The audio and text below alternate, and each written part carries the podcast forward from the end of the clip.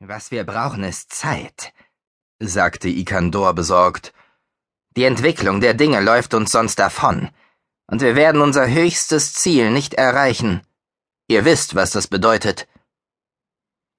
Seine Gefährten in der Zentrale des Industrieschiffes machten Gesten der Zustimmung.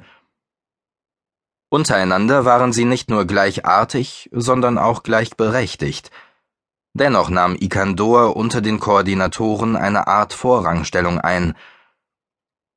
Er war weder bestellt noch gewählt worden, aber unter den vier Kerodern hatte er sich als fähigster erwiesen, vor allem als derjenige, der die Mentalität der Zielwesen am besten begreifen und beurteilen konnte. Immerhin, versetzte Lachynese ruhig, bringen wir ein beträchtliches Potenzial in diese Galaxis, wir sind 300 von unserer Art. So viele waren es noch nie. Wir haben 2000 wahre Ingenieure zu unserer Verfügung, auf insgesamt 60 Industrieschiffen. Unsere Flotten im Aktionsgebiet sind über 200.000 Einheiten stark. Und wir sind unseren Feinden technisch weit überlegen. Wie zu vermuten gewesen war, warf Brudein ein. Aber ich verstehe deine Sorgen, Ikandor. Indessen glaube ich, dass 300 Welten, auf denen wir Vivok ausgebracht haben, für unsere heilige Mission vollkommen ausreichend sein sollten. Ikandor machte abwehrende Gesten. Es könnte knapp werden, gab er zu bedenken. Das Industrieschiff, das ihn und seine drei Artgenossen beförderte, war im Anflug auf eine Welt, die von den Feinden Matjula genannt wurde – vor einigen Wochen war Matjula Ziel einer kleinen Tolkanda-Flotte gewesen. Rund 2000 Einheiten der Nesa, Gaska und Elunda hatten genügt.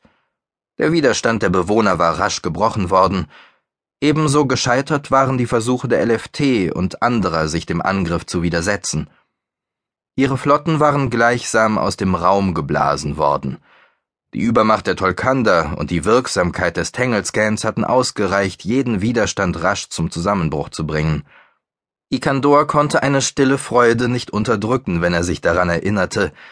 Vor allem der Tangle-Scan hatte sich für die Feinde als unüberwindlich gezeigt und sie eines Besseren belehrt. Wozu auch sich wehren?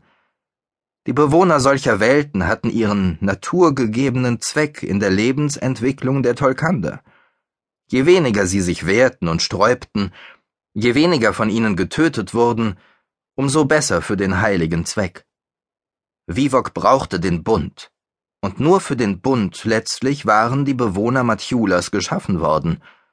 Unita hießen sie, nicht dass das wichtig gewesen wäre, aber Ikandor, der Keroda, nahm seine Aufgabe als Koordinator sehr ernst, und registrierte mit großer Gewissenhaftigkeit auch geringfügige Details bei allen Missionen. Matjula kommt in Sicht, wurde Ikandor gemeldet. Sehr gut, lobte er und richtete seine Aufmerksamkeit auf die Darstellung der Ortung. Matjula war eine Welt, die buchstäblich geschaffen war für den Bund. Es gab eine Atmosphäre mit genügend Sauerstoff, es gab Wasser und hinreichend Wärme, und es gab genug intelligentes Leben für den Bund. Darauf allein kam es an, alles andere war nebensächlich. Die Uniter, die auf Matjula lebten, sahen das vermutlich anders, dessen war sich Ikandor bewusst, aber nicht jeder, dem im großen Kosmos eine Aufgabe zugewiesen worden war, musste mit diesem Lebenszweck zufrieden sein oder auch nur einverstanden. Es war typisch für diese Wesen, dass sie vornehmlich an die Sicherung der persönlichen Existenz dachten und weniger in großen kosmischen Zusammenhängen. Die erhabenen Gegebenheiten waren ihnen nicht zugänglich.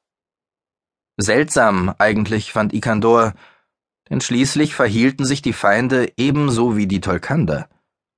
So hatten einige Völker der Feinde, Ikandor hatte sich gründlich informiert, die sehr eigentümliche Angewohnheit, Geräuschfolgen ohne Sinn und Zweck zusammenzustellen, die sie Musik nannten und für sehr wichtig erachteten. Aber fragten die Feinde beispielsweise die ihnen untergeordneten Geschöpfe, ob sie damit einverstanden waren, getötet und verzehrt zu werden, damit ein sogenannter Musiker seine Werke erschaffen konnte? Keineswegs. Die Feinde taten das, was ihnen nach ihrem Verständnis